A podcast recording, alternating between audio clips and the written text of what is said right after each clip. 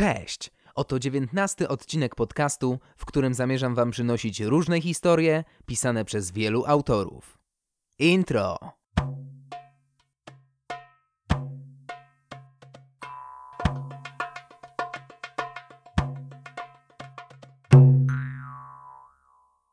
A dziś w oczytanym kameleonie będziemy mieli szansę zapoznać się z tekstem pod tytułem Własnymi drogami autorstwa Marka Kolendy. Zapraszam do słuchania. Moskwa. Łubianka. Grudzień, rok 1966. Pułkownik KGB Siergiej Michałowicz Orłow wzdycha ciężko i włącza lampkę stojącą na biurku. Żarówka na suficie ledwo rozprasza zimową szarówkę wdzierającą się do pokoju. Orłow ziewa i otwiera tekturową teczkę z dokumentami. Spogląda na pierwszą stronę, do której przypięto dwa zdjęcia przedstawiające psa i kota. Kiwa głową, a następnie zapala papierosa. Zaciąga się głęboko, wciąż ignorując gościa. Wreszcie dmuchając dymem w twarz mężczyzny siedzącego po drugiej stronie biurka, rozpoczyna przesłuchanie. Wasz pierwszy przydział to Siergiej Pawłowicz Korolow, zgadza się? Zgadza, towarzyszu pułkowniku. Odpowiada Paweł Anatoliewicz Wasin, agent operacyjny. Wygląda przy tym, jakby próbował usiąść na baczność. Początkowo celem był główny konstruktor. Przejąłem go zaraz po tym, jak wyszedł z Tupolewskiej szaraszki – Potem, gdy towarzysz Korolow został ulubieńcem pierwszego sekretarza, miałem większe baczenie na Władimira Jazdowskiego z Instytutu Medycyny Lotniczej, czyli profesora. Mówi to z dumą i pułkownik krzywi się z niesmakiem. Powiedzcie, skąd wziął się kot? I nie mówcie tylko, że to był jakiś behemot. Behemot? Wasin unosi brwi. A, ten. Nie, no co wy, towarzyszu pułkowniku? Jaki behemot? To przecież kotka. Nazwaliśmy ją Bradziaga, bo była z niej straszna łazęga. Sama do nas przylazła, za kudriawką. Ręka pułkownika, która dotąd spoczywała na biurku, podpiera wysokie czoło. Orłow przymyka oczy. Jaka znów bradziaga i kudriawka? W papierach jest Feliset. I co z łajką? Mówcie jaśniej, Wasin, bo szybko tracę cierpliwość. Zaraz wszystko wytłumaczę, towarzyszu pułkowniku. Duma pryska i Wasin z trudem przełyka ślinę. Moskwa. Styczeń, rok 1955. Śnieg sypie na leningradzki prospekt, kryje dachy, układa się hałdami po obu stronach ulicy. Nielicznym przechodniom wciska za kołnierze. Nieopodal zejścia do stacji Dinamo kręci się dwóch mężczyzn w wojskowych szynelach i czapkach uszankach. Trzeci, ubrany po cywilnemu, trzyma się z boku.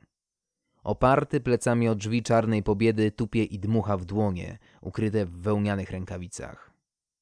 Tu jest jakaś, profesorze. Nada się idealnie. Mówiłem, to dobre miejsce. Tutaj znaleźliśmy kiedyś Dezika. Jeden z wojskowych zdejmuje skórzaną rękawiczkę i wyciąga z kieszeni słoninę. Drobna suczka o żółtawej sierści wychyla się z zaułka i niepewnie merdając ogonem zbliża do klęczącego człowieka. Profesor podchodzi powoli i zerka mu przez ramię. Do auta z nią, decyduje. To już dwunasta, wystarczy. Czekaj, jest jeszcze jedna, krzyczy wojskowy. Zaraz uświadamia sobie pomyłkę, gdy z zawęgła wychyla się mały, czarno-biały kot. Wyrazem! Mężczyzna wybucha śmiechem. No to dawaj! Zaintrygowany profesor kuca obok żołnierza. Kociak wskakuje mu na kolana, ociera się pyszczkiem i wciska pod kurtkę. Z wnętrza pobiedy całe zdarzenie obserwuje kierowca. Paweł Wasin. Łubianka. Rok 1966. Pułkownik odpina zdjęcie kota i ogląda z bliska. Więc mówicie, Wasin, że ta przybłęda brała udział w naszym programie kosmicznym? Ja to wiem, towarzyszu pułkowniku. Przeszła pełny cykl szkoleniowy. Przyzwyczaili ją do ubrania ochronnego i ciasnych pomieszczeń. Przygotowali na hałas, wibracje, przeciążenia i zmianę ciśnienia czy temperatury. Tak samo jak psiarnie. Nawet żreć to gówno z podajnika nauczyli. Kończy z uśmiechem Wasin. Pułkownikowi nie jest do śmiechu. Wyjaśnijcie zatem, dlaczego ojciec radzieckiej kosmonautyki oraz towarzysze Władimir Jazdowski, Orłow wyciąga z teczki ściągę i odczytuje kolejno, Oleg Guzin, Aleksander Sierapin, Natalia Kazakowa, Jelena Dubrowska, krótko mówiąc cały instytut, naraził się władzy ludowej z powodu małego dachowca? Wasin wzruszył ramionami. Bo to była taka piękna przyjaźń, towarzyszu pułkowniku. Przyjaźń? Agent przytakuje. Wybrali trzy suczki. Albinę, muszkę i kudriawkę. Lecieć miała Albina, najlepsza na testach. Wiecie, czemu nie poleciała? Orłow gasi papierosa i sięga po następnego. Wszyscy to wiedzą. Oszczeniła się i nie chcieli jej rozdzielać z młodymi. Dokładnie, a ja myślę, że z tego samego powodu upchali tamtego kota.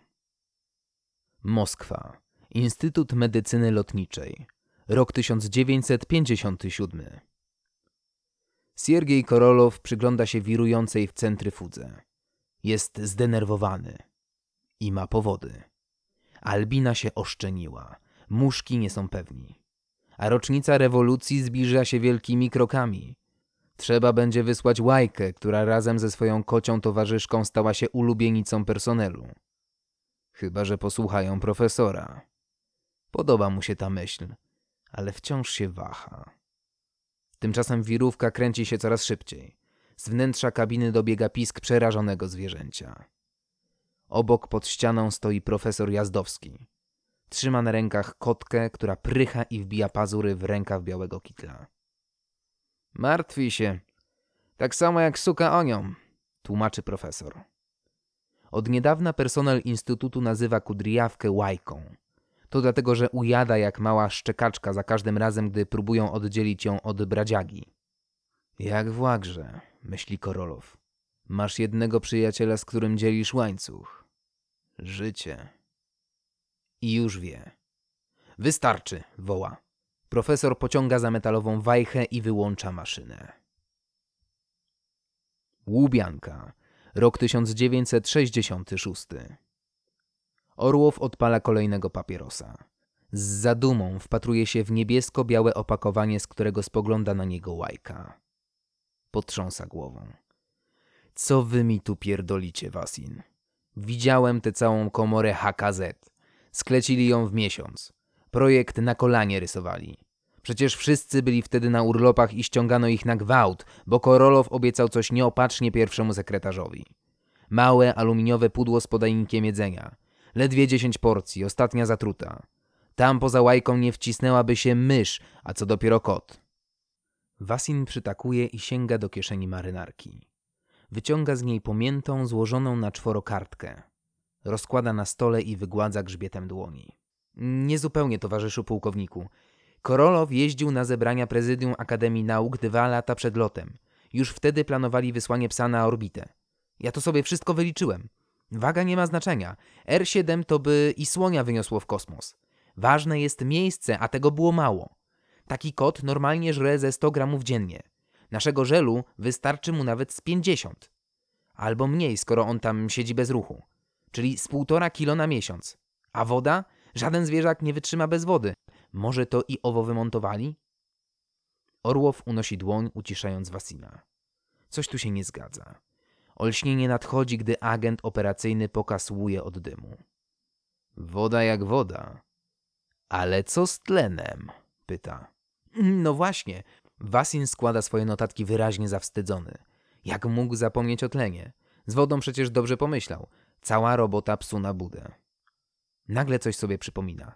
Uśmiecha się, wyciągając asa z rękawa. Ostatni człon rakiety nie odłączył się od Sputnika. Tam by wszystko upchali. Orłow drapie się po szczęce. Fakt. Mówili, że awaria była, ale oficjalnie TAS poddała, że planowo. A jeśli naprawdę planowo? Obaj intensywnie myślą. I to wszystko dla psa i kota? Pyta z niedowierzaniem pułkownik. Przecież łajka zdechła kilka godzin po starcie. Prawie się ugotowała. Łajka tak. Orłow marszczy czoło. To co? Kot poleciał w kosmos? I przeżył lot?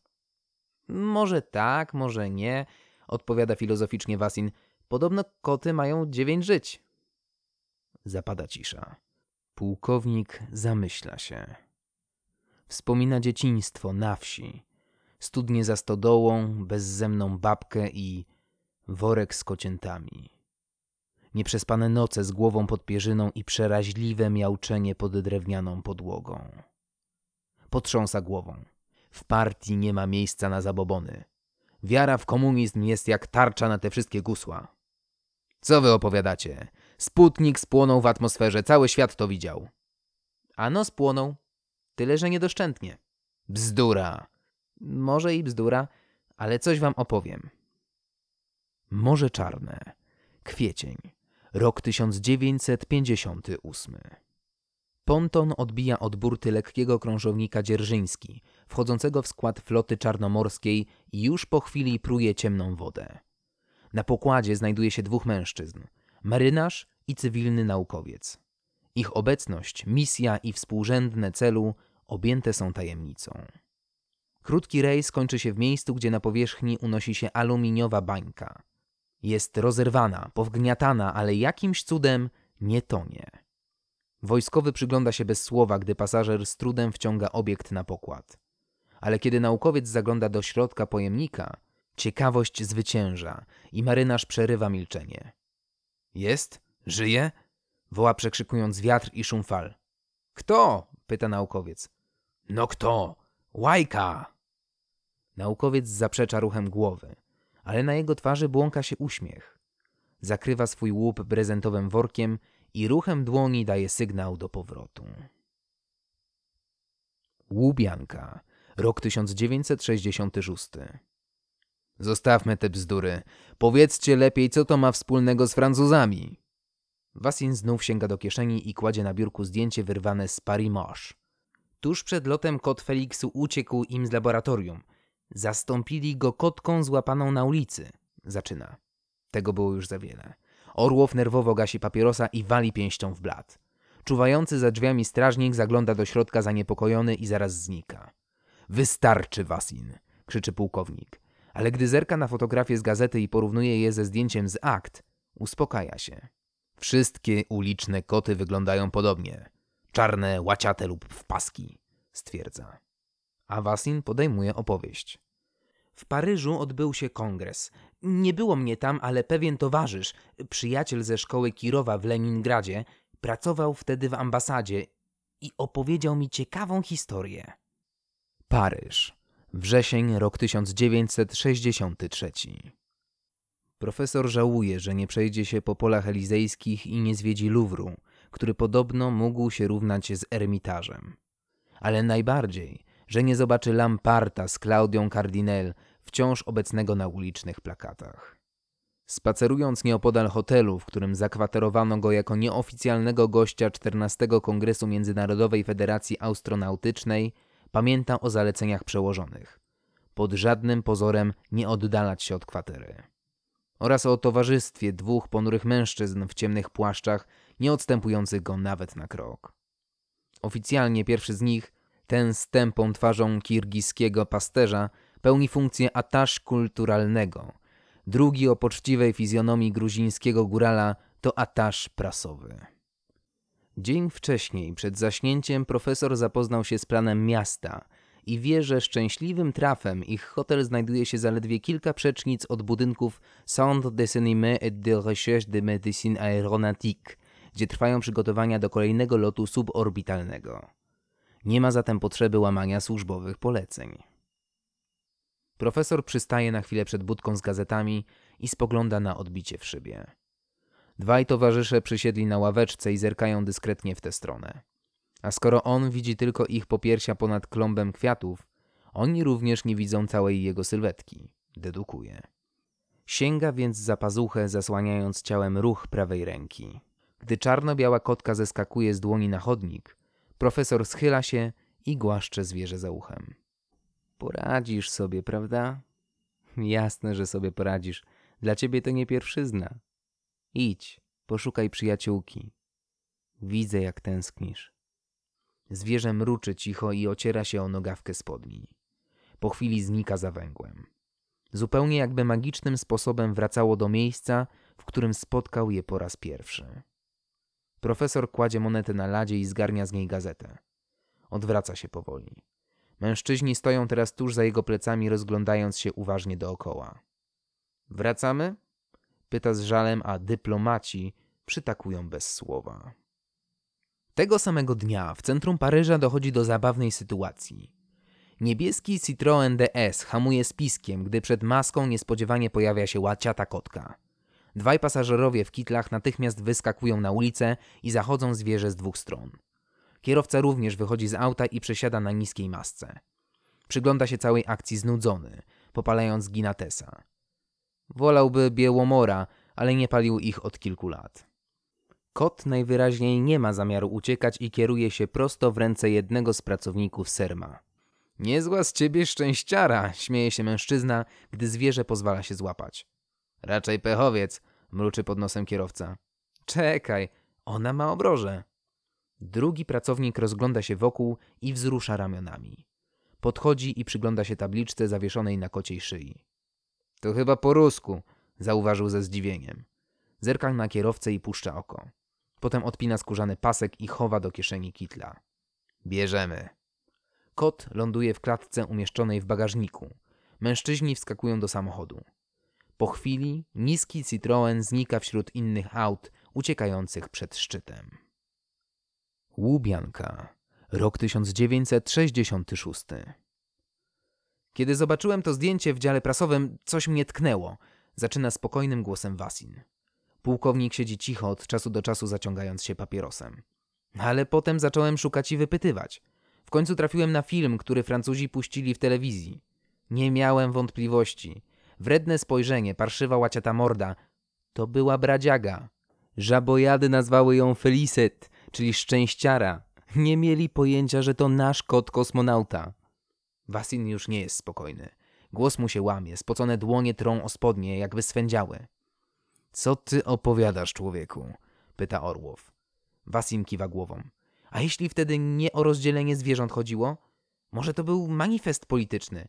Wiecie, co sekretarz mówił o kocie i musztardzie? Znacie przeszłość Korolowa. Profesor też był niepewny. Bzdury, Wasin. Nikt o niczym nie wiedział. Po co to wszystko? Teraz się dowiedzą. Może o to się rozchodzi. Moskwa, Tiurata, Morze Czarne, Paryż i Sahara, kosmos, jeden kot. Niemożliwe. Przecież chodzą własnymi drogami. Kto niby?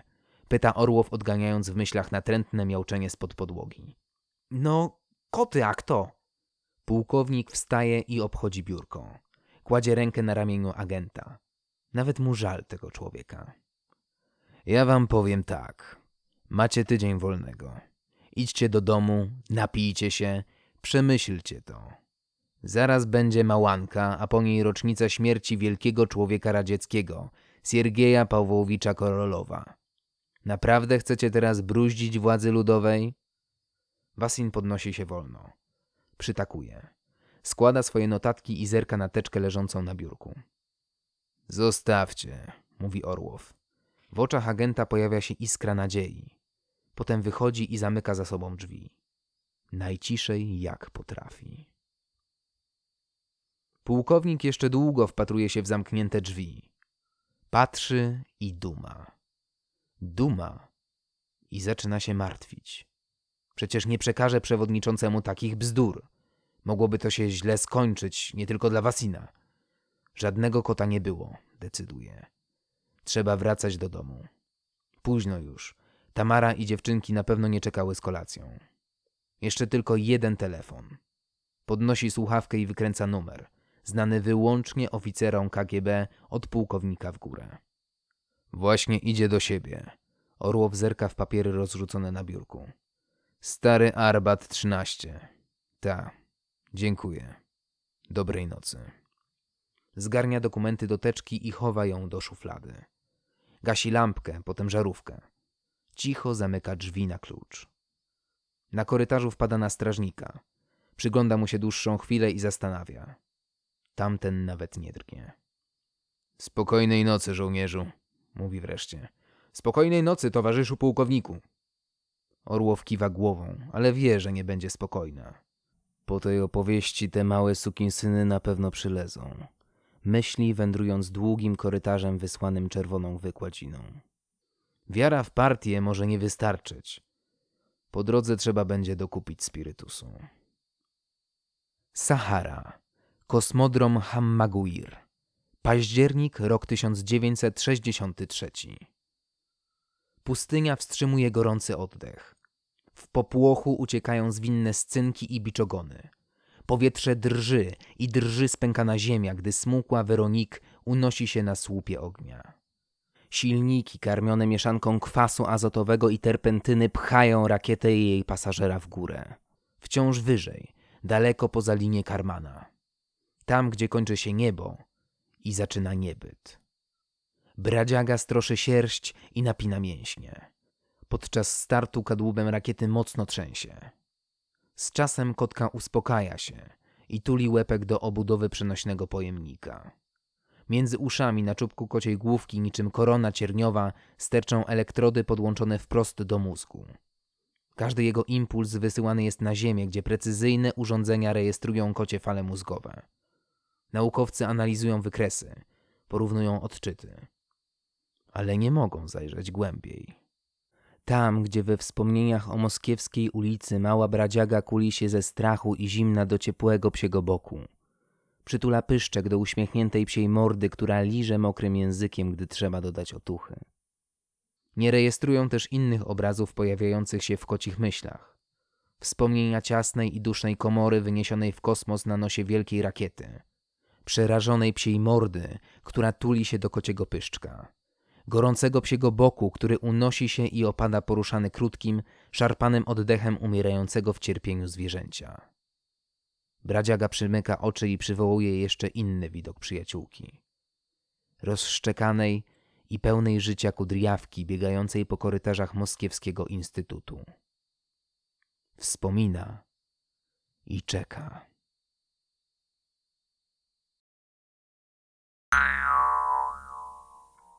I to by było na tyle. Dzięki za wysłuchanie odcinka. Zapraszam już za tydzień po kolejną dawkę historii. Jak zawsze czytał dla Was Kameleon.